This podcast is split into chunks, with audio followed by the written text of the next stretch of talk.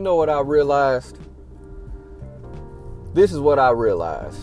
The moment that I thought that I was in control is the exact moment I realized I was out of control. so, like, I'm, I know I'm going on about my social media and everything, but the moment that I was trying to pull away from something, I felt the control of it because it was hard for me to get away from it. Anything that you try to pull away from, and notice I say try, and you're debating on doing it or trying to find an excuse not to pull away from it, and you know that you need to pull away from whatever that is, you're not in control. At that same moment that you're doing that, you feel like you're in control, but you're really not in control at all. You have no control when you get to a point to where you try to do something and you can't do it. When listen, Paul said every time I want to do good, evil is always present. He he struggled with that tug of war, but he had to submit to Christ to be able to win that control battle. So so many times we don't even realize that we are out of control. We think we got it all together, y'all. We come up with all these excuses. We come up with everything that make it sound right for us to continue to keep doing what we doing a lot of times. But little do we realize that we out of control. We have no control over the situation. Because if you had control over the situation, you could stop doing or start doing whatever it is that you want to do. It's crazy because we find freedom in Christ, right?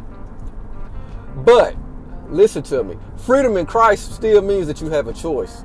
But when you're a slave to sin, you can't stop doing what you you can't stop doing it when you're a slave to sin. You have no choice. Your freedom in Christ comes with choices. But when you're when you're a slave to sin, you have no choice. You can't get out of it. So that's why you see so many people that can't stop drinking. They can't quit smoking. They can't do they can't quit doing the things that are damaging their body because they are a slave to that sin. But the moment that you find that freedom in Christ, you're not a slave to that sin anymore. And you can look at that sin and it won't even bother you.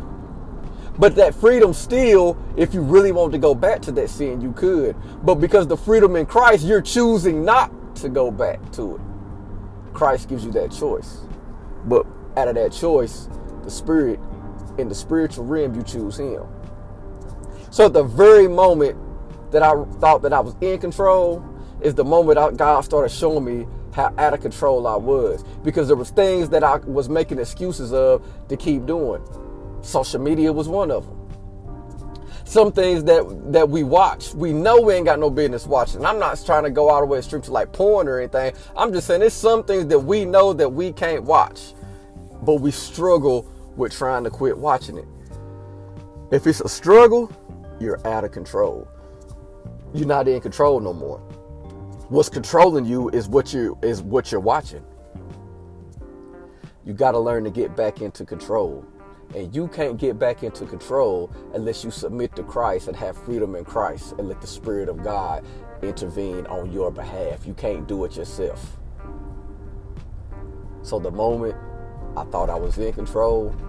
It's the same moment I realized I wasn't in control. Let that soak in today. Happy Thursday, above the norm.